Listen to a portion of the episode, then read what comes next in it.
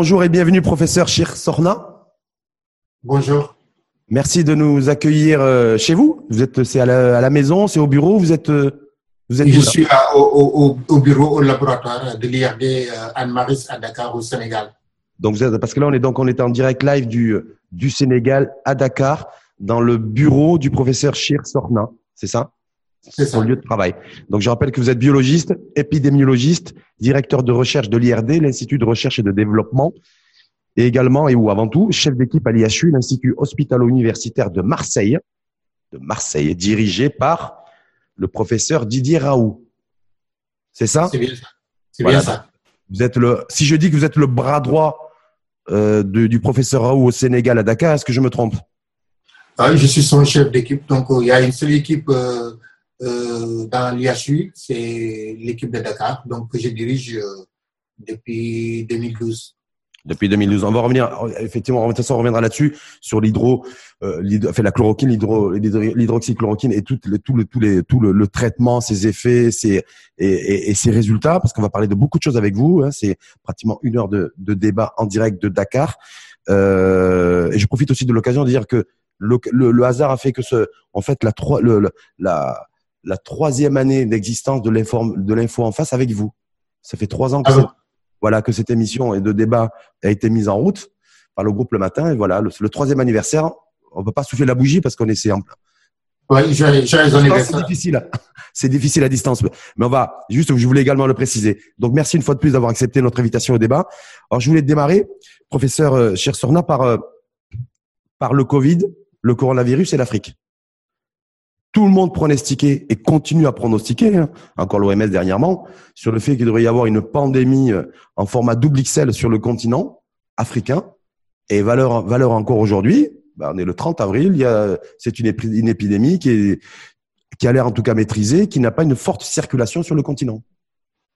Oui, euh, comme vous l'avez bien, bien dit, hein, au départ, il y avait la déclaration du secrétaire général de l'ONU qui disait, oui, il y avait, si vous ne faites pas attention, il y aura des millions et des millions de, de personnes infectées, euh, des, des, milliers et des milliers de morts, parce que, par exemple, le système sanitaire africain est très fragile. Il y a aussi les déclarations du directeur général de l'Organisation mondiale de la santé qui disait aux Africains, il faut se réveiller, oui. comme si les Africains se dormaient, dormaient, en fait. Ensuite, il y avait, si vous vous rappelez, le problème de la dette ou avec euh, le président Macron au G20, on parlait de... de G7 également, complètement. exactement. Mais toutes ces hum, analyses, toutes ces prédictions euh, sont, pour le moment, sont, sont, sont fausses par rapport à, à, la situation du Sénégal. Fausse et, en tout cas, et tant mieux, tant mieux pour le, tant, mieux pour tous les pays du continent. Mais pourquoi, selon vous, professeur Chersorna, le, euh, cette épidémie, ce, ce Covid-19, en fait, ne se développe pas euh, ne circule pas aussi, j'avais dire aussi vite et aussi fortement et avec aussi et avec autant de puissance qu'il ne circule dans un continent comme le comme l'Europe, comme aux États-Unis. Euh, oui, il y, a, beaucoup de suppositions, euh, des, des, des, des, hypothèses qui ont été faites, notamment sur la chaleur, sur la jeunesse la chaleur du continent africain, sur la jeunesse de, des, Africains, sur euh, le problème d'immunité, sur le problème de protection, de polymorphisme génétique. Mais ce que nous pouvons dire actuellement, c'est que la, la, première hypothèse qui est vérifiable, c'est l'intensité des, du flux aérien entre la Chine, la Chine qui était euh, l'épicentre, l'origine euh, de l'épidémie. Donc, il y a une intensité de vraiment de vol aérien entre la Chine et l'Europe et les États-Unis comparé à l'Afrique. Donc, il y a moins de trafic aérien entre la Chine et l'Afrique. C'est pas l'Afrique. L'Afrique a été le, le continent le, tout dernièrement touché. Ça, c'est une hypothèse euh, qu'on peut vérifier en regardant le flux aérien entre ces différents continents.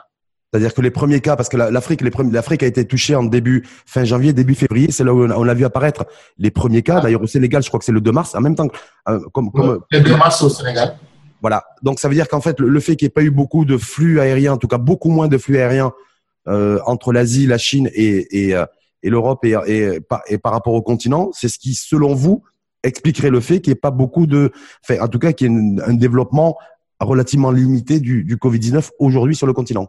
En tout cas, au début de l'épidémie, on peut dire ça. Parce que si vous voyez l'Afrique, maintenant, ce qui explique pourquoi, par exemple, il n'y avait, a pas une grosse pénétration du virus dans le continent africain, il y a ce qu'on appelle aussi la, jeunesse de la population. Si vous regardez euh, les, moins de 45 ans, la tranche d'âge de 20 ans jusqu'à plus de 45 ans, ça fait presque 70% de la population africaine, comparé à la population européenne. Si vous prenez par exemple la région de Lombardie euh, en Italie, on dit que les plus de 70 ans font plus de 110% de la population.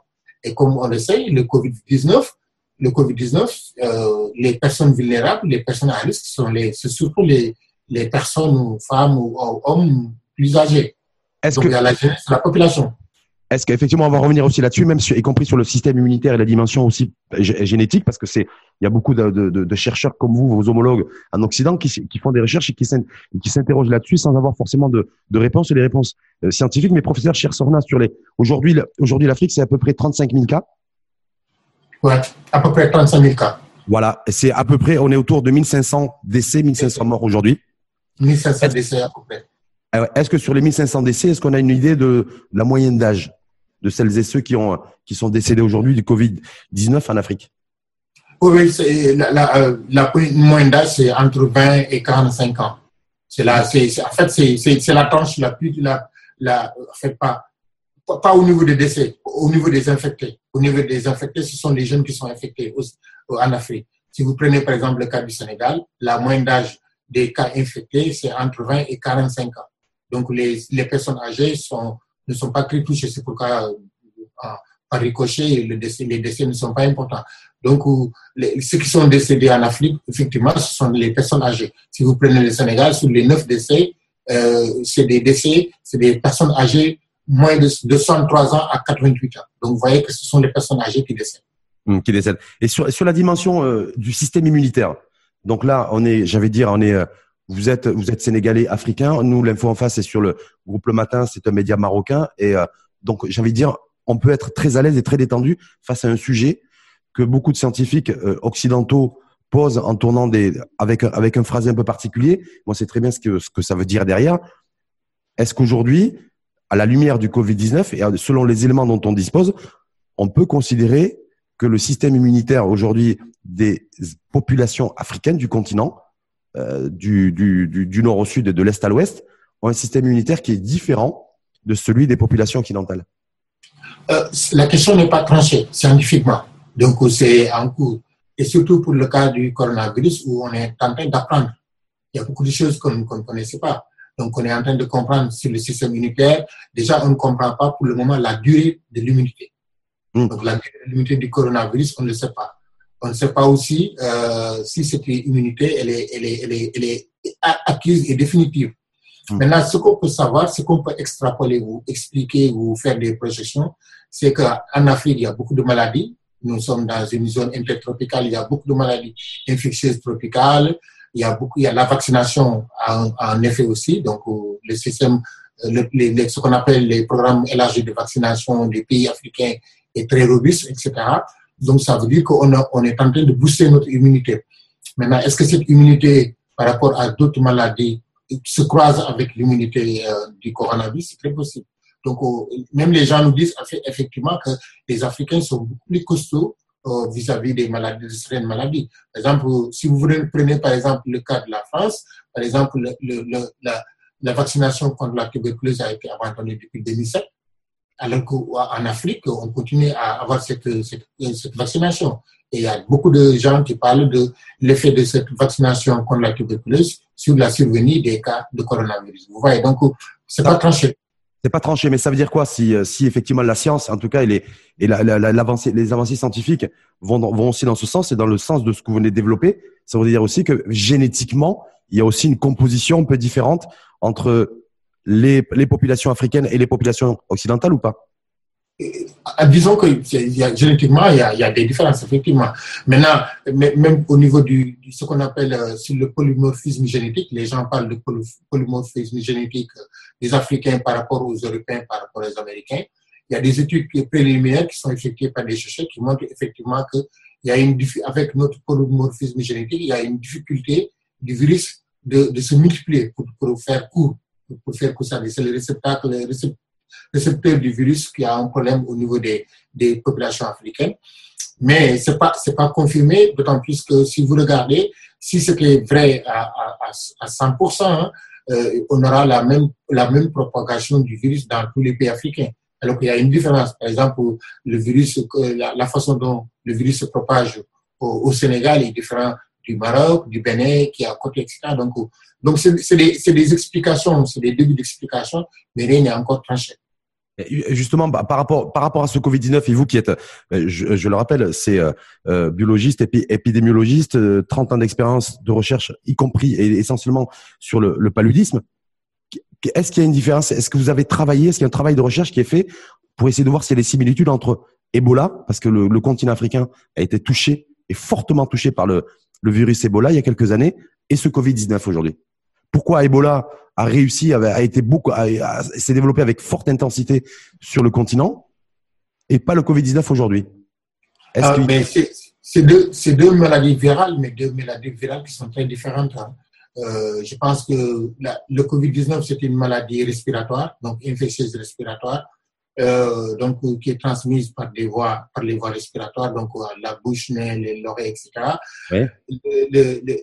L'Ebola, c'est une maladie contagieuse, donc ça peut, vous pouvez être contaminé même en touchant euh, un mode d'Ebola ou bien quelqu'un Ebola. C'est pourquoi les gens portent des tenues, donc tout est, tout le corps est masqué. Ce que je disais à certains spécialistes en disant que on fait du couper-coller des mesures de protection de l'Ebola euh, pour le coronavirus, alors que c'est pas la même chose. Par exemple, au coronavirus, on n'a pas besoin de mettre une combinaison, on n'a pas besoin de mettre, de mettre des chaussettes parce que tout simplement, euh, les, les, portes d'entrée du virus, c'est au niveau des muqueuses, que, que ce soit des muqueuses buccales, nasales, au niveau des, des, des îles. Donc, on ne peut pas attraper le coronavirus à partir de la peau, ça plein pas de la peau. Vous voyez, vous voyez. Ensuite, le degré ou le taux de contagion ou de contagiosité de l'Ebola est très, très, très, très, très, et, le taux est très fort par rapport au, à, au, au, au Covid-19. Et c'est pourquoi la létalité elle est, très, est très élevée. C'est 50% au niveau du de Ebola, alors qu'actuellement, on est à. 1%, pour le, le, le Covid. Voilà. Donc, ensuite, euh, c'est très, ensuite, quand vous regardez Ebola, c'est pas toute la zone de l'Afrique, mais la zone forestière est beaucoup plus touchée parce que c'est l'écosystème, c'est un, une maladie aussi d'écosystème. Donc, vous voyez, donc il y a, y a beaucoup de différences entre Ebola et, et, et, et Covid-19. Maintenant, ce qu'on peut retenir, surtout les gouvernements, ce qu'on peut retenir, c'est ça nous permet de nous arrêter sur les systèmes de santé. Est-ce que nos systèmes de santé sont capables de riposter?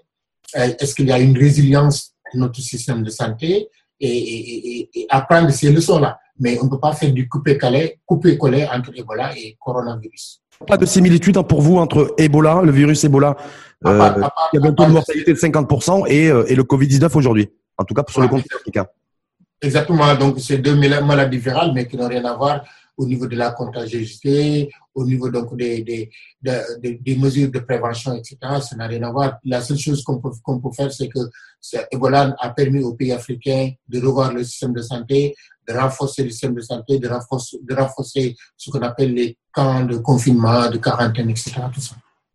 Je veux revenir aussi sur, sur un point avec vous, justement par rapport quand on regarde la carte du continent africain, euh, on, se rend compte aujourd'hui que les, les zones géographiques les plus infectées, en tout cas les plus impactées par le Covid-19, c'est l'Afrique du Nord, c'est-à-dire que Maroc, Algérie, Tunisie, euh, c'est l'Afrique du Sud et c'est l'Égypte, essentiellement. En tout cas, voilà. Comment est-ce qu'il est y a une explication aujourd'hui d'ores et déjà, j'allais dire de nature scientifique? Pourquoi plus l'Afrique du Nord Pourquoi plus l'Afrique du Sud et l'Égypte que que d'autres pays euh, euh, en Afrique de en Afrique de l'Est, en Afrique de l'Ouest, en Afrique centrale? Euh, il, y a, plusieurs explications. Hein. Donc, euh, moi, j'ai commencé avec un groupe de chercheurs à regarder, par exemple, ce qu'on appelle la distribution des cas de paludisme au niveau africain. On voit que d'une façon très grossière, hein, les, pays où il y a beaucoup de cas, où il y a les cas de paludisme, où le, traitement antipaludique est, est, instauré parce qu'il y a des cas, c'est endémique, etc. On a vu qu'il y a moins de cas de paludisme, mais c'est d'une façon très grossière. Hein. C'est d'une façon très grossière. Maintenant, il faut aller en, en, détail pour regarder quels médicaments il utilise. Est-ce que ces médicaments utilisés ont un impact ou une efficacité sur le, sur le COVID-19, etc. Donc, il n'y a pas de, il y a pas de, il y a pas un facteur climatique euh, ah, côtière, humidité. Ce que je dis, c'est-à-dire qu'il y a beaucoup de facteurs. Il y a ces facteurs-là qu'il faut investiguer, c'est-à-dire que la consommation d'antipaludiques. Il y a le facteur aussi climatique, parce que nous savons aussi qu'il y a, il y a des zones où c'est beaucoup plus humide. Par exemple, la zone intertropicale est beaucoup plus humide. On sait que l'humidité est un facteur sur la propagation du, du, du, coronavirus. Ensuite, maintenant, pays par pays, il y a d'autres choses qu'il faut regarder. Ce sont les, les, les, les mesures qui ont été prises par exemple, quand, quand avec l'avènement de ce Covid-19, avec l'introduction du Covid-19, ça a permis à beaucoup de pays africains de prendre des mesures. Et les mesures ne sont pas les mêmes aussi. Il y a des mm-hmm. mesures qui, sont, qui ont un impact sur la propagation du virus. Il y a des gens qui ont fait un confinement, des pays qui ont fait un confinement général, d'autres, ils ont fait l'état d'urgence, euh, le couvre-feu, etc. Ceci dit, ça veut dire qu'il faut aussi avoir des outils pour évaluer toutes ces mesures-là. Donc, ces mesures aussi peuvent avoir des, un impact sur la propagation du, du, du, virus. Est-ce que, est-ce, est dernière chose, il y a quelque chose qui est important aussi, c'est les capacités de, de dépistage de ces pays-là. C'est la question de, il y a combien aujourd'hui de, dans, de lieux, en fait, euh, c'est-à-dire, en clair, quelle est la capacité de détection aujourd'hui en Afrique? Euh, au début, les gens, euh, les chiffres de l'Organisation mondiale de la santé nous disaient qu'au début de l'épidémie, il n'y avait que deux pays qui pouvaient le faire. Mais après, ils ont fait euh, ce qu'on appelle un training, c'est-à-dire de renforcer les capacités de données. Il paraît qu'il y a 40 pays maintenant qui peuvent diagnostiquer. Mais ce qu'il faut dire, c'est que c'est insuffisant. Parce que si vous prenez l'échelle d'un pays, c'est insuffisant. Si vous prenez par exemple le cas du Sénégal, avec 14 régions, 16 millions d'habitants, nous avons deux centres seulement qui savent dépister. Et ça, c'est, les deux centres sont, sont, sont localisés à Dakar. Donc, ça veut dire que la capacité de dépistage du Sénégal et des pays africains est très limitée. C'est pourquoi les chiffres sont vraiment sous-estimés. Depuis l'installation, je pense que l'épidémie a au moins un mois, ou plus d'un mois, voire même deux mois en Afrique. L'épidémie s'est installée. Ça veut dire que les cas circulent, le virus circule. Et si on le détecte d'une façon massive, on trouvera du virus. Quand vous dites une façon massive, parce que j'ai vu que vous avez fait une déclaration dans, dans, dans les médias et dans la presse il n'y a pas très longtemps, en disant que les 200 euh, ou 300 dépistages euh, euh, par jour au, au, Sénégal concernant le, le, le Covid-19, c'était largement en deçà de ce qu'il fallait faire. Je crois qu'aujourd'hui, le Sénégal est monté à 500, 600 dépistages jour. Ouais. Il est, Actuellement, ils sont à 500, 600, maintenant, ils sont même à 800. 800. Et puis, ils sont à 800. Et, si vous regardez, le nombre de cas augmente. Oh, le, voilà, c'est ce que je veux dire. C'est exactement la même chose au Maroc aussi. C'est que dès qu'on a commencé à élargir le, le, le, la capacité de dépistage, on a commencé aussi à avoir une démultiplication des, des nouveaux cas. Mais moi, en fait, mon interrogation, c'est quoi? C'est que si, donc, est-ce que vous vous encouragez le fait d'aller vers un dépistage massif à la fois au Sénégal et à la fois sur le continent? Ah Oui, tout, tout, tout, tout le continent. Il faut un dépistage massif parce que si on laisse circuler le virus et si on ne coupe pas la transmission, parce que le dépistage massif, son objectif principal, c'est de, de connaître les porteurs donc, euh, du virus, donc les, les infectés, qui sont susceptibles de transmettre donc, le virus, de contaminer d'autres personnes. Et si on les connaît, si on les traite et les isole, on coupe la transmission. Donc voilà, voilà, par exemple. En même temps, professeur Sorna, c'est plus on dépiste en Afrique, plus il y a de nouveaux cas, plus il y a le risque aussi d'avoir des personnes infectées, plus il y a le risque d'avoir des personnes hospitalisées, et plus il y a le risque aussi d'avoir des personnes en réanimation. Tout ça pour dire est-ce que l'infrastructure euh, euh, en, matière de santé va suivre en fait la montée en charge du, euh, du dépistage? Parce que c'est tout l'enjeu en fait.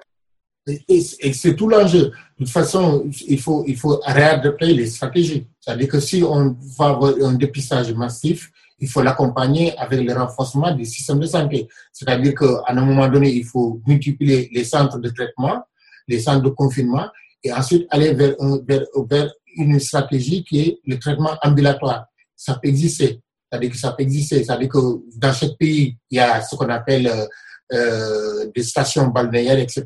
On peut utiliser ça. D'utiliser des, des, des hôtels, etc., on peut utiliser des, des, des cités universitaires, etc. Mais au-delà de ça, ce que les, les Européens ont fait, nous, on peut le faire. Par exemple, à Marseille, il fut un temps, quand vous êtes euh, positif et vous, vous n'avez pas d'antécédents médicaux euh, pour, prendre euh, la combinaison hydroxychloroquine plus azithromycine, on vous donne le traitement et vous allez chez vous, vous prenez le traitement et ensuite on vous donne les directives à respecter, prendre un masque, se confiner, etc. Donc à un moment donné, c'est ça qu'il faut mettre en place. C'est-à-dire qu'il faut décentraliser le dépistage, il faut décentraliser la prise en charge au niveau des, des, des communautés parce que ça, ça va devenir quelque chose à gérer au niveau décentralisé. Donc mm. ça, avec un dépistage massif, il faut l'accompagner avec ça. Mm. Et sur, est-ce qu'on a est-ce qu'il y a suffisamment de kits de dépistage aussi? Parce qu'on voit qu'il y a une forte tension, euh, surchauffe aussi sur le sur le fait de pouvoir acquérir aussi des kits de dépistage. Je sais qu'au Sénégal, l'Institut Pasteur vient de mettre en, en, en, place un kit express en 10 minutes euh, pour, euh, pour, pour, pour, pour, tester en fait les, les personnes. Mais bon, est-ce que, est-ce que pour l'ensemble du continent, il n'y a pas aussi le, le, souci de, de pouvoir avoir suffisamment de, de kits de dépistage? Moi, c'est là où j'attends l'Organisation mondiale de la santé, c'est là où j'attends l'Union africaine, c'est là où j'attends l'UMOA, etc. Ça veut dire que c'est des décisions politiques à prendre, à demander aux, organisations internationales, aux bailleurs de fonds, à la Chine, par exemple, qui connaît, mieux que nous la, pandémie, de nous aider à avoir des tests de diagnostic rapide même si ce n'est pas des tests de diagnostic rapide, ou avoir des outils qui nous permettent de faire des tests à grande échelle. Je pense que si on demande ça, si on, est, on va vers ce sens-là, on peut y avoir des. C'est comme, c'est comme les masques. Quand euh, le monde a besoin des masques, les gens sont, sont sortis de partout avec euh, des, sur le plan local, par exemple au Sénégal, vous voyez des, des, des, des, des tailleurs qui sont devenus vraiment des, des gens qui confectionnent des masques et qui peuvent respecter les normes. Donc, vous voyez, donc, je pense que c'est là où moi j'attends toutes ces organisations qui peuvent nous aider, qui peuvent aider l'Afrique à acheter de, euh, une grosse quantité de, de, de, tests, de tests rapides ou de tests euh, QPCR, etc., pour tester tout le monde. Parce que sinon, si on laisse comme ça, on a 500, 400, 200 cas par, par, par jour au niveau africain, alors que le virus circule, alors que dans certaines zones, c'est inaccessible parce que c'est des problèmes de conflit, etc. Vous voyez euh, les terrains de guerre. Hmm. Il y a les guerres, les zones de guerre. On ne sait pas ce qui se passe dans ces zones-là. Le virus va devenir endémique en Afrique. Hmm. On, revient sur votre pays, le Sénégal, parce que je rappelle qu'on est en direct de Dakar avec vous, professeur Sorna, sur la stratégie un peu du Sénégal et l'état de la courbe. Parce que nous au Maroc, on surveille beaucoup notre courbe euh, épidémique. On se dit voilà, on a le pic de l'épidémie qui devrait pas tarder dans les prochains jours. Euh, Est-ce que c'est le voilà voir un petit peu la, la stratégie aussi et l'état de l'état de la courbe de l'épidémie au Sénégal? Euh, En fait, euh, nous on avait une, vraiment une, une, courbe qui, est, qui a une ascendance très douce, douce parce que les cas c'était en moyenne pendant un mois de gestion de l'épidémie, on avait une dizaine de cas par jour en moyenne, une dizaine. Donc c'était vraiment gérable. Mais depuis deux, une, deux semaines, on a, on a une courbe avec euh, une moyenne de plus de 30 cas par jour ou 40 cas. Donc, on a, on a atteint il y a deux jours 80, 80 et quelques cas. 80 cas, j'ai vu. Ouais. Donc, donc, il y a, il y a, il y a une montée et, et effrayante de la, de, du nombre de cas, donc de la courbe. Et je pense qu'on n'est pas encore à, on est au début de l'épidémie. Je veux dire que pendant tous ces, tous ce premier mois ou deux premiers mois, on, est, on était dans la phase latente même de l'épidémie. Maintenant, on est à la phase ascendante de l'épidémie au Sénégal. Et ça, ça je pense que ça, ça, il faut revoir toute la stratégie. Euh... Port du masque obligatoire depuis 15 jours au Sénégal. Couvre-feu mis en place aussi le couvre-feu sanitaire, la fermeture bien sûr des frontières, l'interdiction de circuler entre les villes. Euh, voilà, c'est tout ça, ça a été mis, ça a été mis en place. Est-ce que pour vous, il faut aller encore plus loin? Euh, C'est-à-dire que moi, je suis d'accord pour toutes ces, toutes ces mesures. Le problème, c'est de respecter ces mesures-là. Parce que si on met, on met, en place toutes ces mesures et ces mesures ne sont pas respectées, ça pose un problème. Donc, il n'y aura pas d'impact.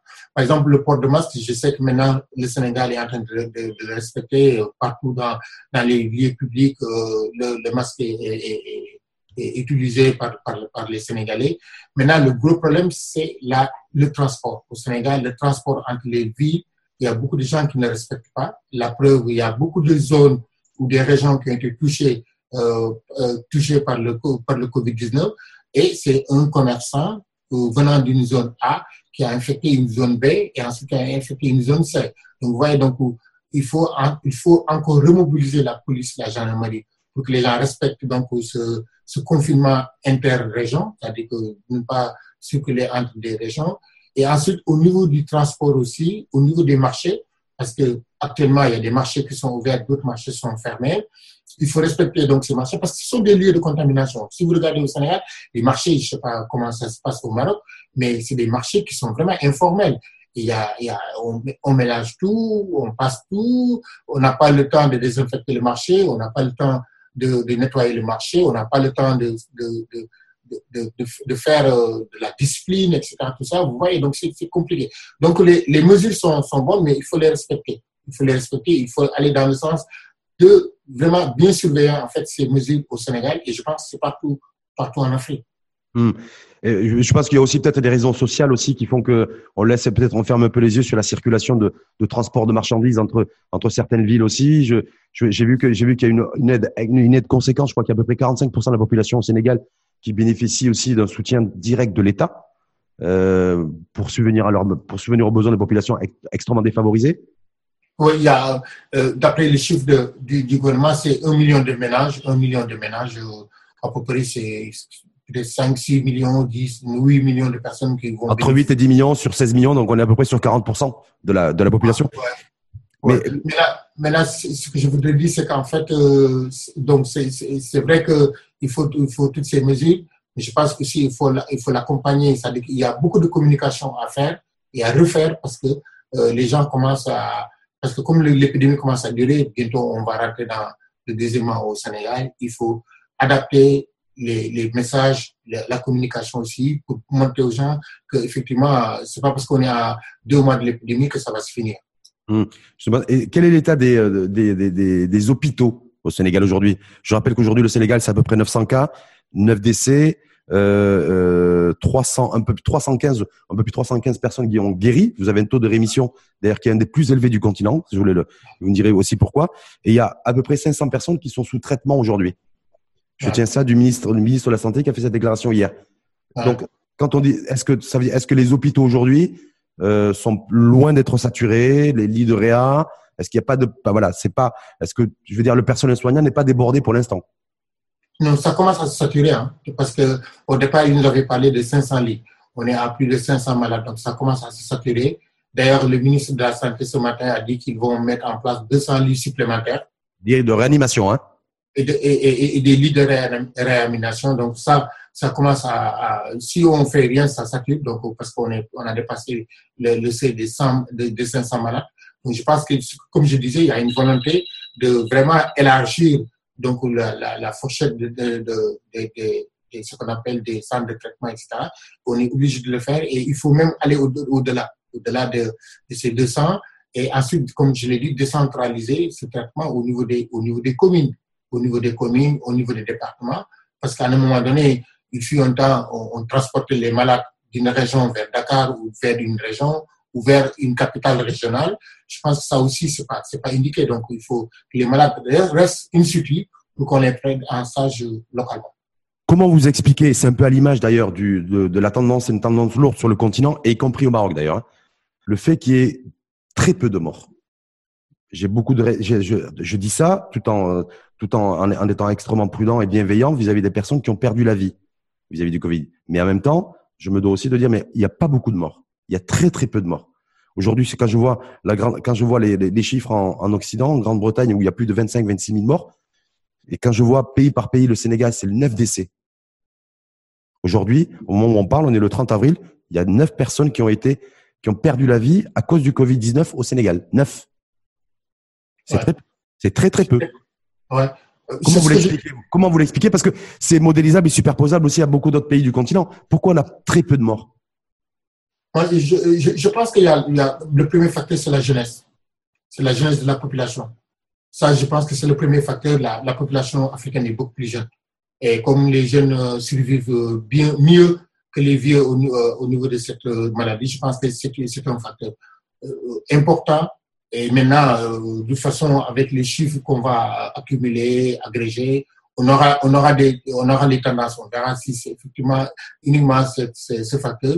Mais en tout cas, c'est un facteur primordial. Maintenant, il y a d'autres facteurs qu'on peut, qu'on peut, qu'on peut, qu'on peut, mettre en, en, œuvre parce que euh, il y a le, le traitement peut-être en, effet parce que l'Afrique fait partie des seuls continents, c'est le seul continent qui a, qui a d'emblée euh, commencé, dès que les, les travaux ont, ont, été publiés, les travaux du professeur Diarraud sur la chloroquine et l'azithromycine, ce sont les premiers pays africains à s'approprier de, cette, de ce traitement. C'est le cas du Sénégal, c'est le cas du Maroc, c'est le cas de la Tunisie, de l'Algérie, du Burkina Faso. Hmm. Qui, qui, ont, qui, ont, qui ont utilisé le traitement, certainement. Et, et comme le dit le protocole de Diarraud, il faut utiliser le traitement d'une façon précoce, donc dès les premières survenues des symptômes ou bien de la positivité du patient, de le traiter. Et si on le traite, on a beaucoup plus de chances de ne pas avoir euh, une forme grave donc du patient. Donc ça fait voilà parce que vous avez effectivement vous avez raison de, de repréciser que le, le, protocole thérapeutique a été validé par les pouvoirs publics au Sénégal, au Maroc, en Tunisie, en Algérie, au Burkina Faso, pas par l'ensemble des pays africains. Voilà.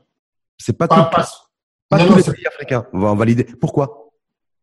Je sais pas euh, pourquoi? Parce que tout simplement je pense que il y a il y a il y a il y a il y a, ce qu'on appelle la souveraineté de chaque pays aussi. Il y a aussi le le, le fait d'être c'est un protocole qui a été remis en cause surtout en Europe. Surtout oui. en Europe. Vous voyez pourquoi les États-Unis l'ont l'ont pris d'emblée, c'est parce qu'ils sont convaincus de, de, de ce, de ce protocole-là. Il y a d'autres maintenant qui ne l'ont pas utilisé, mais qui vont l'utiliser sous forme d'essai clinique pour effectivement si effectivement on, aura des, résultats avant de se lancer à, une utilisation à grande échelle. Donc, c'est ça. Et puis, il y a d'autres protocoles ici qui sont, qui sont, proposés. Est-ce qu'on a des résultats aujourd'hui probants, concrets, parce que le professeur Diro, parce qu'on va en parler, je rappelle que vous êtes son bras droit et c'est vous qui êtes le, je vous l'homme, prof, du professeur ou en tout cas à, Dakar, mais sur des résultats probants du, du traitement par la chloroquine du Covid-19, ne serait-ce que sur le, au niveau du Sénégal. Je rappelle, le Sénégal, c'est 900 cas, 900 personnes infectées, c'est 9 morts et 315 guérisons si on prend ces trois chiffres-là, est-ce qu'on peut dire merci à la chloroquine ou pas? On, peut dire on peut dire merci à la chloroquine et merci à d'autres choses. Hein. Il y c'est pas seulement la chloroquine, je pense bien. On peut dire merci à la chloroquine, merci à une prise en charge précoce, merci à des, des, des aussi qui connaissent bien, qui, qui, commencent à comprendre bien comment se manifeste la maladie, etc. Il y a tout un dispositif derrière. Maintenant, ce que je peux dire, c'est que euh, ça, ce que, je dis, c'est le professeur Séli qui est euh, le responsable de la prise en charge des malades de Covid-19 au Sénégal, qui a dit qu'effectivement, il a commencé, et depuis qu'il a commencé, il a un bon taux de guérison. Et sur le plan, et même son personnel est d'accord que c'est un traitement qui est efficace, qui continue à avoir son efficacité. D'ailleurs, moi, je l'ai eu hier euh, au téléphone, on en a discuté. Il m'a même confirmé effectivement qu'effectivement ce traitement-là est efficace. Il m'a même demandé d'avoir les derniers, la dernière publication de Diaraout sur les 1000 cas avec une guérison de plus de 91%. Donc, je pense que on peut dire merci à la chloroquine, à, à l'azithromycine aussi, mais merci à d'autres facteurs ont joué sur le taux de guérison de, de, de du, du Sénégal. Hmm, c'est ça. Donc, parce que je rappelle une fois de plus, le Sénégal, c'est le, c'est le pays, le pays du continent en fait où le taux de guérison est le plus élevé. Oui, mais oui, oui. effectivement. Donc, pour vous, c'est grâce à la chloroquine. Je dis, je dis, c'est pas grâce. Oui. Ça, ça dit que c'est pas entièrement grâce à la chloroquine. La chloroquine a joué un rôle. La chloroquine et l'azithromycine ont joué un rôle.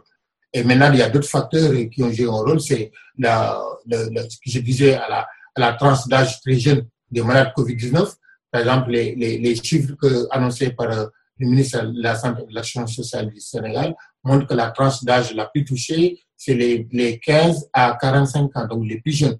Donc, euh, ça, ça veut dire que euh, c'est des personnes qui peuvent avoir même des, des, des, des, formes asymptomatiques ou des formes très légères de la, de la maladie. Donc, ça peut jouer. Et d'autres, d'autres, d'autres aussi cocktails de, de médicaments sont utilisés dans, dans cette affaire-là.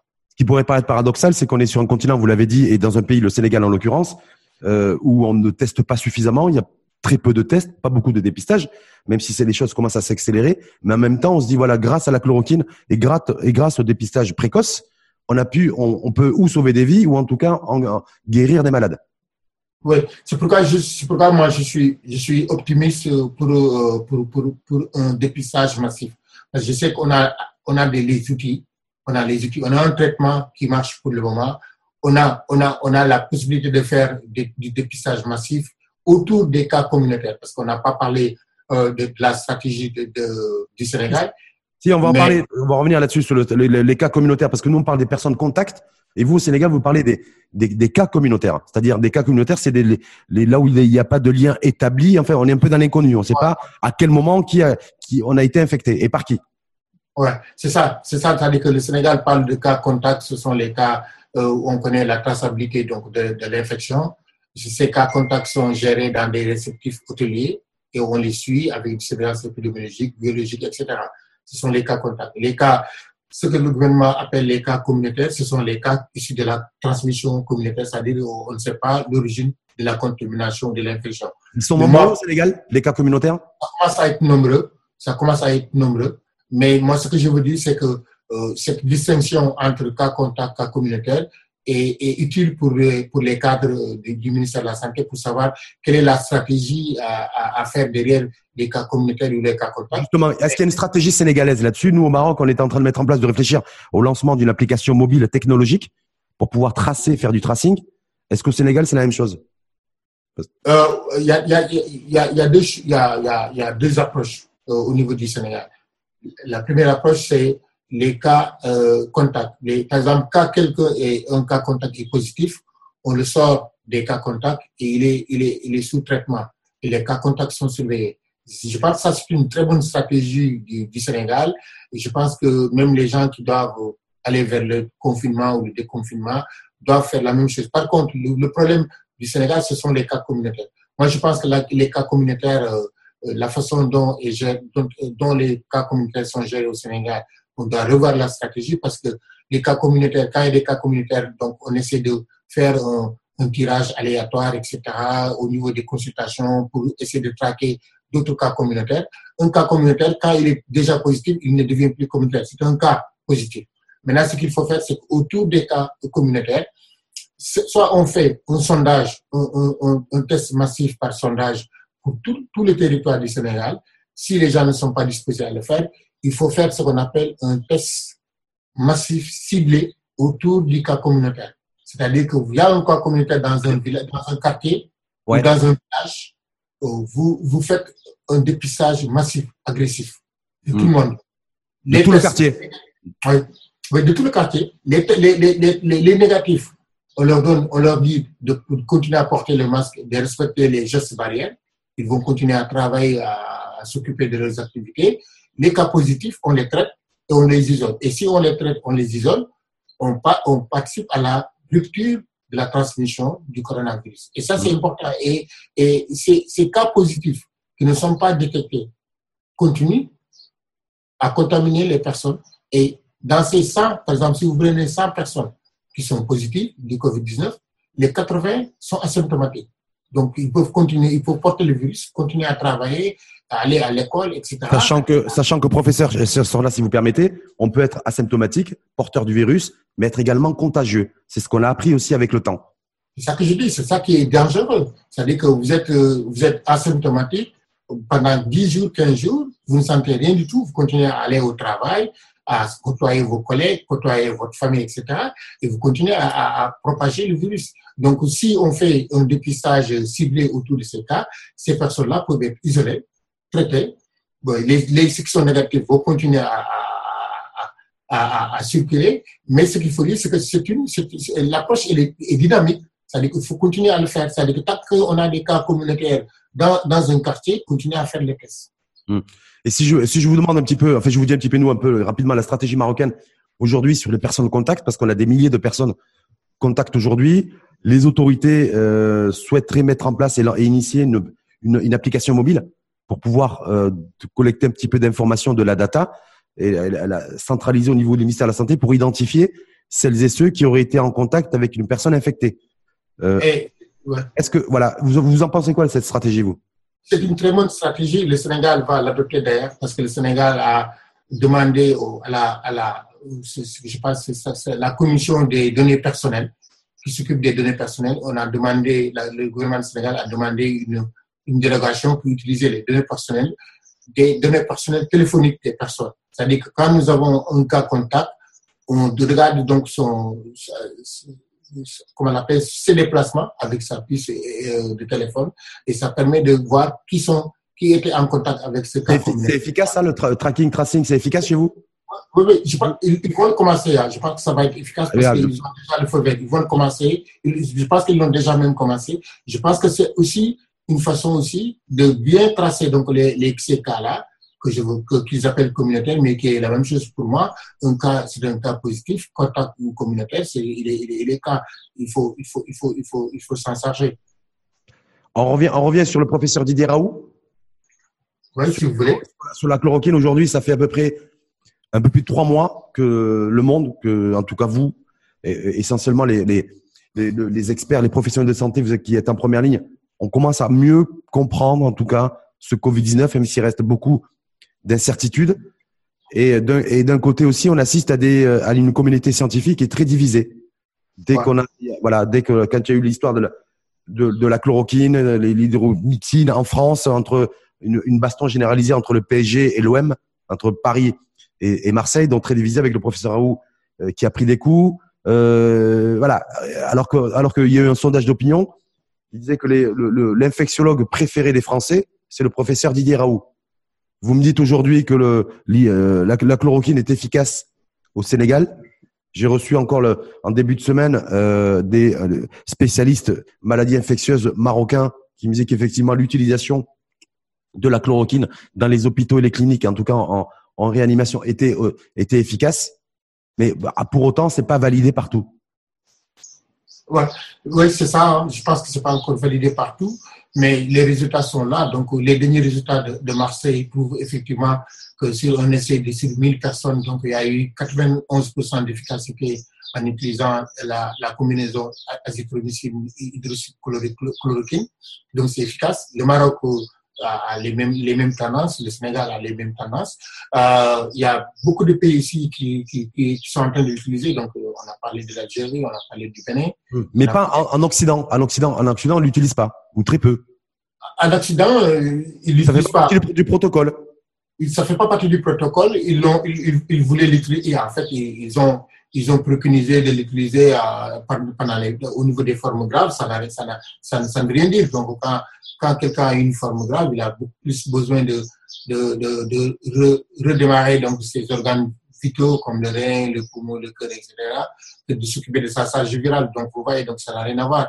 Maintenant, le gros problème, c'est que le débat scientifique va rester. Vous savez pourquoi? Le débat sur la chloroquine et l'azithromycine va rester, surtout en Europe, parce que le protocole de Didier Raoult, tous les essais cliniques qui vont, qui vont essayer cette combinaison n'appliquent pas le protocole de Didier Raoult. Euh, au niveau, par exemple, du, du, de, du grand essai Discovery. Oui, le Discovery, il y a pas il utilise, il utilise la chloroquine seulement. Il n'utilise pas hydroxychloroquine et chloroquine. Euh, L'essai commandité par l'organisation mondiale. Jeter, jeter un discrédit sur la personne voilà. du professeur Raoult, c'est pour ça? C'est faire de l'amalgame. C'est faire de l'amalgame, faire, euh, faire de la confusion, alors que le, le protocole de Raoult, si on voulait voir si c'est efficace ou non, il fallait utiliser le même protocole. L'Organisation mondiale de la santé, avec son essai Solidarity, utilise l'hydroxychloroquine sous forme prophylactique. Là, c'est autre chose. Sous forme prophylactique, je suis d'accord parce que, euh, comme je l'ai dit, euh, qui, qui, connaît mieux que, qui connaît mieux que euh, les Africains la chloroquine Personne. Mmh, parce bah, qu'on a, on a utilisé pendant 40 ans. Donc, de 45 ans, depuis la colonisation. Les Africains, effectivement, sont les mieux placés pour connaître la chloroquine, mais pour connaître, connaître aussi, si vous permettez, les effets secondaires aussi de la chloroquine. Exactement. Qu'il y a qui, voilà, qui attestent le fait qu'il y a des, des, des, effets secondaires qui peuvent être violents et terribles de la chloroquine. Mais les effets secondaires graves sont très rares. Les effets secondaires mineurs, ça existe. Nous, moi, j'ai utilisé pendant plus de 30 ans la chloroquine. J'ai fait ma thèse sur les, sur les médicaments antipaludiques. La chloroquine, la quinine, la modiapine, la sulfadoxine, pyrimétamine. Les effets secondaires mineurs comme bourdonnement, euh, vomissement, nausées, etc., ça existe. Mais les effets secondaires euh, graves sont très rares. Et ensuite, euh, ce que nous avons dit, je pense, dans l'utilisation la chloroquine, c'est de regarder les paramètres. Si c'est contre-indiqué, on ne l'utilise pas. C'est pourquoi même l'automédication, pour le moment, nous, Africains, n'est pas recommandé du tout. Parce que nous voulons que euh, qu'on utilise la chloroquine dans une structure de santé. Mais les effets secondaires graves sont, sont très rares et la chloroquine a été abandonnée, son utilisation a été arrêtée, abandonnée en Afrique, non pas par les effets secondaires graves, mais par la résistance. C'est-à-dire que ça devenait un médicament qui n'était plus efficace contre le paludisme. C'est pourquoi l'OMS a demandé de le remplacer par des combinaisons à base d'acrylamycine terre. C'est le slogan, ça veut dire qu'on ne doit plus utiliser une monothérapie, on utilise ce qu'on appelle des bithérapies, des. Et ce que je voudrais dire, c'est que, bon, c'est ça, c'est de la recherche. Hein. Moi, je suis convaincu de, de, de, cette chloroquine. C'est pourquoi, au niveau du Sénégal, par exemple, moi, nous avons un groupe de recherche qui est en train de proposer au gouvernement du Sénégal en mettant un protocole de recherche même la prévention avec la chloroquine. Parce que tout simplement, les, le personnel soignant, si vous regardez le personnel soignant, les stratégies de prévention, c'est l'équipement. C'est de porter un masque, des lunettes, bonnet, etc. Il n'y a, a, pas autre chose. Donc, ils sont comme vous et moi, ils sont comme vous et moi, euh, euh, avec la même exposition au, coronavirus. L'idée, c'est de voir, parce que les Américains vont, vont l'essayer, c'est de mettre en place une stratégie basée sur la chloroquine sous forme préventive. Sous forme préventive. Et, hmm. ça, et, et ça, c'est valable aussi certainement pour des personnes âgées à haut risque. Professeur euh, Cher Sorna, mais simplement, il y, a, il y, a, aussi le fait que si on arrive, si la charge virale est avancée, qu'on est déjà en salle de réanimation, la chloroquine ne sert quasiment à rien. Rien. Mais d'accord. Je suis d'accord. Si elle peut être efficace lorsqu'il y a vraiment un dépistage précoce et qu'on est à la phase, à la phase, à la première phase. Autrement, dès qu'on a basculé à la phase 2, ce euh, ça ne sert plus à rien. Ça ne sert plus à rien. En tout cas, ça ne devient plus une, une, priorité pour le malade. La charge virale ne devient plus une priorité. La priorité, c'est de faire fonctionner ses organes vitaux, le rein, le poumon, le cœur, euh, la circulation sanguine, etc. Professeur Sorna, parce que je rappelle aussi que vous êtes actuellement à Dakar depuis quelques, quelques semaines, mais vous êtes en mission, vous êtes détaché en fait, parce que initialement, vous êtes en poste à Marseille, à l'IHU de Marseille. Marseille. Je suis, je suis à Dakar, ce qu'on appelle MLD, mission longue durée. Mission longue durée. Donc, euh, et ça risque de durer ou pas? Ah, Avec le Covid, ça va durer. c'est clair. Pour revenir, non, juste, en fait, parce que moi, je voulais poser la, la, la, la question sur le, le fait qu'aujourd'hui, on est, euh, euh, ces débats scientifiques, d'accord, pas d'accord, des populations de plus en plus infectées, euh, du confinement, des populations qui commencent, et des pays qui commencent à, à, vouloir se déconfiner. Je pense au Maroc avec un impact psychologique pour les pour les personnes confinées. Et on assiste à un débat scientifique où les gens ne sont pas d'accord. C'est encore plus perturbant pour les pour le citoyen lambda. Oui, je pense que le confinement, euh, je pense que l'Afrique n'est pas dans une période de déconfinement. Non. L'Afrique est dans une période de confinement. Oui. De déconfinement, c'est peut-être certainement l'Europe, etc., parce qu'ils sont à, dans le quatrième, voire même troisième mois de, de, de, de, pandémie. Nous, on est au début de la, de la je pense, de la pandémie, de l'épidémie de coronavirus, on est au début. Je pense qu'on doit essayer de gérer la situation et d'avoir euh, euh une vraie photographie de, de l'épidémie parce qu'on ne l'a pas, parce qu'avec les, les tests. Non, mais on, a les, on a les scientifiques, si vous permettez, on a les scientifiques surtout qui ne sont pas d'accord. On n'a pas d'éléments, on n'a pas de vision, on n'a pas de perspective. On nous dit par exemple que, d'ailleurs, le professeur Didier Raoult a dit il y a quelques jours que le Covid-19, pour lui, c'était euh, avait une, euh, c'est un virus saisonnier. Ouais. Il a également pronostiqué le fait la fin de la de l'épidémie en mai-juin. Vous voyez? Ouais. Ouais. De l'autre côté, il y en a qui contrebalancent ces dire-là, ces propos-là ne sont pas d'accord avec le professeur Didier Raoult. Et puis les, les, les, les, populations qui sont confinées, qui sont semi-confinées comme au, au, Sénégal, ou qui vont être déconfinées comme en Europe, ben, elles sont déroutées, elles ne savent pas. On est Alors la chloroquine, la chloroquine, c'est efficace? Oui, non, on ne sait pas. Est-ce que la, la, chaleur va tuer le Covid? Oui, non, on ne sait pas. Vous voyez ce que je veux dire? Oui, exactement. Il y a beaucoup de choses qu'on qu Donc on est perdu. Les gens sont perdus. Les populations, de, les populations Donc, sont perdues. Euh, je pense qu'ils sont perdus, mais je, veux dire qu'il y a des choses où tout le monde est d'accord. Je pense que sur la contagiosité du, virus, sur la contamination, sur le, comment ça se, manifeste, comment éviter le virus, les gestes barrières. Et ça, c'est ça qui est important. C'est-à-dire que la population doit avoir des, messages clairs, simples et nets pour, lutter contre le coronavirus non seulement pour lutter, mais pour faire ce qu'on appelle une prévention. Là, on est d'accord dans tous les pays du monde, on sait que ça, c'est OK. Maintenant, toutes les stratégies derrière, confinement, confinement général, confinement partiel, confinement, déconfinement, c'est ça, c'est vraiment, c'est des, des, des réflexions au niveau central et le gouvernement. Maintenant, chaque pays avec sa spécificité. Oui, mais chaque, chacun est dans l'inconnu aussi. C'est-à-dire que les, oui. que ce soit les pays confinés ou les pays en semi-confinement ou les pays en déconfinement, on est, tout le monde est dans l'incertitude. on est dans l'incertitude parce que c'est un virus d'incertitude, parce que c'est un virus où on est en train d'apprendre le, le, comportement du virus et le virus, comme vous l'avez dit au départ, hein, euh, c'est pas c'est pas homogène. La distribution ou la propagation du virus au niveau du continent africain ou au niveau de l'Europe. Regardez ce qui se passe entre le Portugal et l'Espagne, deux pays qui sont très très proches. Il y a beaucoup plus de Covid en Espagne qu'au Portugal, alors que sur le plan système de santé, le Portugal est vraiment derrière au niveau européen. C'est ce que les gens pensaient en Afrique.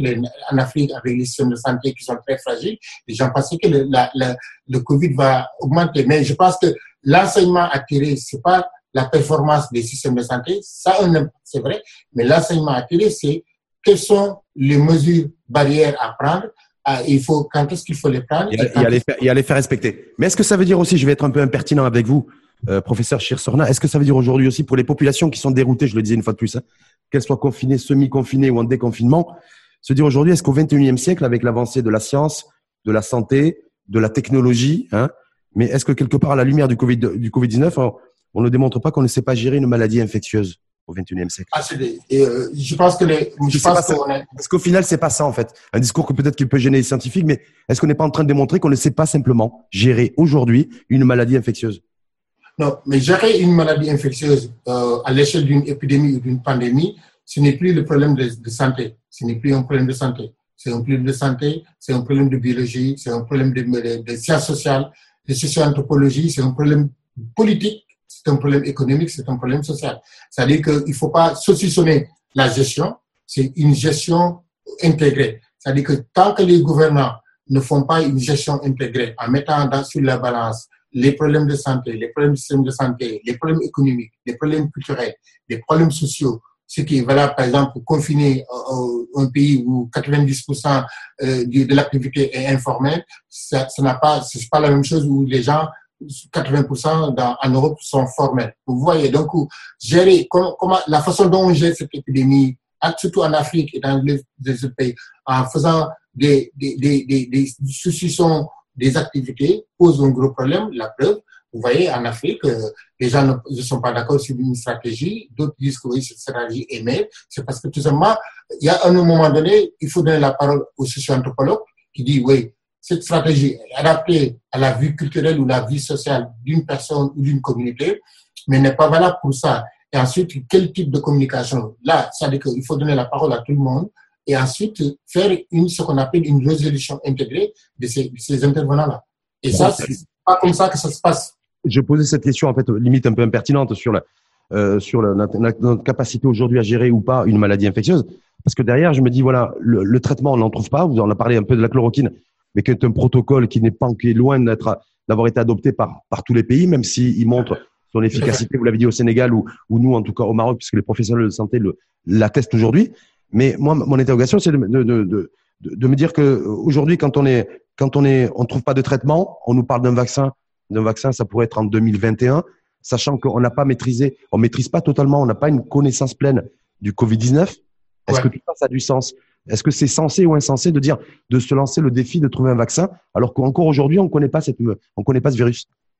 Euh, c'est une maladie infectieuse. Hein. Donc, dans les maladies infectieuses, la stratégie d'avoir un vaccin, c'est important. Ça, c'est important dans les maladies infectieuses. Donc, ça, c'est important. Et ce, le maladie, face à une maladie immunisante, est-ce que ça a du sens? Oui, ça a du sens. Ça a, ça du, a sens. du, sens. Oui, ça a du sens parce que euh, l'immunité collective dont on nous parle beaucoup, c'est à peu près euh, une, la même stratégie que le vaccin. C'est-à-dire que vous faites, vous laissez le parasite euh, circuler, développer dans l'organisme. Ensuite, euh, les, les gens développent une immunité acquise au cours de, de, de, de deux épisodes de, de Covid-19 ou un épisode de Covid-19. Vous voyez, donc ça a de, la licence. Maintenant, ce qu'il faut savoir, c'est que comme c'est une maladie infectieuse et comme, comme la grippe, ça va muter, donc on, on, on va devoir adapter cette stratégie en fonction de la mutation, par exemple, du virus. Maintenant, à l'heure actuelle, actuelle, il ne faut pas attendre un vaccin parce que le vaccin, comme vous l'avez dit, c'est en 2021 ou en fin 2020. En attendant, avec les moyens du bord, il faut traiter les gens, il faut dépister les gens d'une façon très précoce, les isoler. Il faut d'autres stratégies de communication. En même temps, professeur Chersona, aujourd'hui encore, encore aujourd'hui, malheureusement, je veux dire, la grippe ordinaire euh, tue beaucoup plus que le Covid-19 d'ailleurs. Le? La grippe ordinaire, la grippe. Ouais. La grippe tue beaucoup plus. Le vaccin, ça veut dire la, que la, grippe saisonnière. La grippe saisonnière, oui, la grippe ordinaire. Ça veut dire quoi? Ça veut dire qu'aujourd'hui, on, nous promet un vaccin en 2021, alors qu'aujourd'hui, rien que le vaccin pour une grippe ordinaire montre ses limites. Ouais. Donc, est-ce qu'il n'y a pas aussi lieu de s'interroger, voilà, et de s'interpeller, de pas trop attendre aussi d'un vaccin en 2021 qui pourrait effectivement permettre de, à chacun d'être immunisé? Mais ce vaccin va montrer ses limites, c'est clair et net. Hein. on est face à une maladie virale qui va muter, donc ça va montrer aussi ses limites. C'est pourquoi il faut une lutte intégrée. C'est-à-dire, il faut de la vaccination, il faut un traitement efficace, les deux. C'est-à-dire un traitement pour les gens qui sont déjà positifs. Le vaccin, c'est pour prévenir. Donc, il y a la partie prévention, la partie curative. Donc, il faut combiner tout ça. Et ensuite, maintenant, avec, euh, avec le Covid-19, on va apprendre beaucoup de choses sur l'immunité, on va apprendre beaucoup de choses sur l'épidémiologie de la maladie, sur la transmission, etc.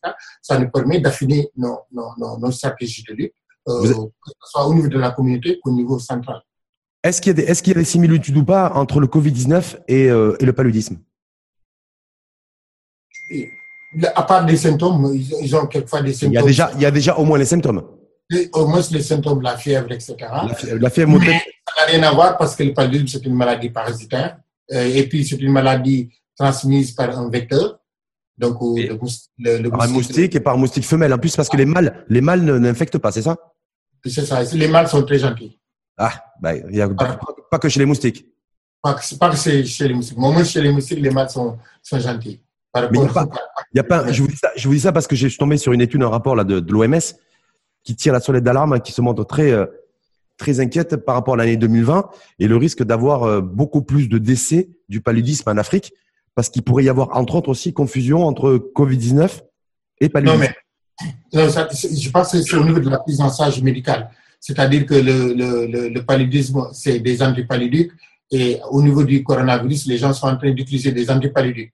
Donc, il y aura certainement, par exemple, la dans, dans, des pays où on va utiliser la, on utilise toujours la chloroquine, parce que la chloroquine est toujours utilisée dans euh, un paludisme qui s'appelle Plasmodium vivax. Et dans ces zones-là, si on utilise la chloroquine et utilise le coronavirus, il y aura une pression de médicaments et ça peut créer des résistances. C'est dans ce sens-là. Maintenant, dans des zones où on n'utilise pas la chloroquine, on utilise des ACP, il y aura moins de pression médicamenteuse, donc il n'y aura pas de problème. Maintenant, ce que je veux dire, c'est que pendant cette période où, il y aura du paludisme, il faut vraiment faire une lutte intégrée entre les deux, avec les deux maladies. Il faut aller dans le sens de dire effectivement que le COVID-19 est très, très dangereux. Il faut le faire, il faut le traiter, mais n'oubliez pas que le paludisme est là aussi. Et parce que tu l'OMS, parce que le paludisme, je crois que sur le continent africain, globalement ces dernières années, c'est entre 300 350 000 morts par an. Oui. C'est exactement ça. Euh, L'Afrique, c'est 95% de la mortalité due au paludisme. Voilà, donc on est sur, on est sur des trains très extrêmement importants. Donc c'est important de le rappeler, entre 300 et 350 000 morts par an du, du paludisme. Exactement. Et, et, et, si vous prenez euh, un, pays comme la RDC, la République démocratique du Congo et le Nigeria, concentrent 40% des morts de paludisme. Nigeria. Nigeria. Nigeria et, et la RDC. Pour, pour, pour conclure, si vous permettez, professeur, juste sur les sur euh, l'autre je sais que vous avez réagi là-dessus. Il y avait eu, vous rappelle cette polémique d'un chercheur français qui avait dit voilà pour pour tester telle molécule, ben il faudrait euh, aller en Afrique. Et ça avait créé une polémique en une polémique en France. Vous avez réagi d'ailleurs vous aussi, hein, en disant voilà que, l'Afrique n'est pas n'est pas un, territoire et un, un espace de, de cobayes, c'est ça? C'est ça. Est-ce que est-ce qu'aujourd'hui vous pouvez nous dire par exemple ou pas qu'il n'y a pas de, il y a pas de tests, il n'y a pas de, de vaccins, des choses qui sont menées, en tout cas en matière d'essais cliniques, de manière anarchique. Non, il n'y en a pas. Il n'y en a plus. Je pense qu'il faut remettre les, les, les choses dans, dans, son contexte actuel. Il y, a, il, y a, il, y a, il y a 40 ans, etc., il y avait des essais cliniques, il n'y avait pas l'avènement ce qu'on appelle des comités d'éthique nationaux. Maintenant, dans chaque pays africain, il y a ce qu'on appelle un comité d'éthique national ou un comité bioéthique qui permet de regarder en fait les protocoles. Moi-même, j'ai fait des essais vaccinaux au, au, Sénégal contre la grippe et la méningite, mais c'est toute une procédure à respecter. C'est le comité d'éthique, ensuite des inspections, etc. Maintenant, je pense qu'on ne peut rien faire sans passer par ces comités d'éthique. Et pour vous donner un exemple, par exemple, si vous regardez, il y a des informations qui sont sorties sur, sur une publication de, qui date de 2018, donc qui est très récente, euh, sur les, par exemple, euh, essais vaccinaux ou médicaments qui sont faits partout dans le monde, les, les essais vaccinaux euh, concerne 57% l'Amérique du Nord, 57% l'Amérique du Nord, 38% l'Europe et 7% seulement pour l'Afrique. Donc l'Afrique est, est, concernée par 7% des essais vaccinaux, nouveaux, nouveaux euh, vaccins, nouveaux médicaments. Donc, donc l'Afrique n'est plus cobaye de, de ces essais vaccinaux. Et ensuite, je pense que ça a été des paroles très, très méprisantes de ces deux chercheurs français. D'ailleurs, euh, le gouvernement français s'est excusé, leurs institutions euh, ont fait la même chose. Je pense que ça a été très, très, très maladroit. Mais il faut remettre les choses à, à, à leur contexte euh, actuel. Je pense que l'Afrique est bien outillée pour faire de bons essais vaccinaux, cliniques. Parce qu'on a, est-ce qu'elle, est, est, qu est, capable de faire des essais vaccinaux? Quand je vois que l'Institut Pasteur, c'est une institution, je parle sous votre couvert, qui a plus d'un siècle, qui a 120 ans d'existence. On est bien d'accord ouais. qui a, Donc, qui a une, un vrai savoir-faire, euh, qui a de vraies compétences, euh, qui euh, c'est un des plus grands centres de recherche de recherche médicale au monde. Hein. L'Institut Pasteur, on est bien d'accord Ouais. Ils ont sorti un vaccin, ils ont ils ont travaillé très avec efficacité pour trouver un vaccin concernant la fièvre jaune. Ouais. Et là sur et là concernant le Covid, ils ne font rien. Est-ce que c'est normal? Ah, ils font quelque chose, je pense qu'ils sont en train de pour faire. Le vaccin, des... Pour le vaccin. Ils font pour le kit, ils ne font rien sur le vaccin. Ça, je ne suis pas de laisser passer, je ne peux pas te répondre d'une façon formelle, mais je sais que ce n'est pas normal parce que je pense qu'on est dans une phase où laisser le, le, le fait de trouver des kits, c'est important, mais oui. le fait de trouver des vaccins, c'est très important. Tout ça pourquoi Tout ça pour dire quoi? Parce que quand vous dites l'Afrique est en train, l'Afrique est en train, l'Afrique du 21e siècle, moi, ce que je, si je mets la, une carte géopolitique des médicaments, j'ai la recherche, le développement, ça se passe en Occident. La production et la fabrication de médicaments, c'est en Asie, c'est en Chine et en, et en Inde. Et l'Afrique aujourd'hui, c'est perçu comme un continent d'avenir, mais pour euh, simplement commercialiser et expérimenter des médicaments. C'est à nous. C'est à nous. On est bien d'accord. Et aujourd'hui, Covid-19, personne ne travaille sur, les, sur des essais cliniques pour essayer de trouver un vaccin en Afrique. Je suis d'accord avec, avec, avec vous. C'est à nous, Africains, de renverser la tendance. Je pense qu'on on, on doit faire de la recherche de pointe on doit adosser nos universités euh, nationales euh, à des instituts de recherche performants avec des plateaux technologiques très performants, innovants, pour faire de la recherche de pointe, pour faire de la génomique, pour faire de la protéomique, pour faire du séquençage, pour participer. Parce qu'il y a des compétences. Parce que là, on n'est pas dans le populisme. Il y a des compétences. Vous faites partie de ces compétences-là, vous. Moi, moi c'est ce que je dis. Pourquoi, je pourquoi, on pourquoi on ne travaille pas dans ce sens? Pourquoi il n'y a pas un travail de réflexion et d'action dans ce sens? Plutôt que de passer son temps à critiquer parce qu'un chercheur français ou occidental a dit ouais mais pour tester on va aller on peut il faut tester cette molécule en Afrique, mais plutôt que de concentrer toute cette énergie sur le continent effectivement pour faire de la vraie recherche scientifique et pour essayer de trouver un vaccin à la lumière de ce Covid-19. Tout à fait, je suis d'accord, c'est ça que je dis, c'est-à-dire que je suis tout à fait d'accord avec toi. Maintenant, derrière ça, il faut une volonté politique non seulement une, une volonté politique euh, de chaque pays, mais il faut une volonté politique africaine. Il faut que l'Union africaine adosse ça, prenne en charge cette, position de l'Afrique en, mettant, en donnant de l'argent, des moyens, des plateaux techniques, des universités fortes. Parce que, comme vous le dites, et je, vous, peux vous donner un autre exemple, l'Afrique participe à autour de 2% au niveau des publications internationales à tous les niveaux. 2%. 2%. 2%. 2%, c'est rien du tout. Et si vous prenez les 2%, si vous enlevez l'Afrique du Sud et le Nigeria, il reste pas grand chose. Vous voyez, donc, on est très loin. On est très loin. Et ça, c'est pas, c'est pas, c'est une volonté politique.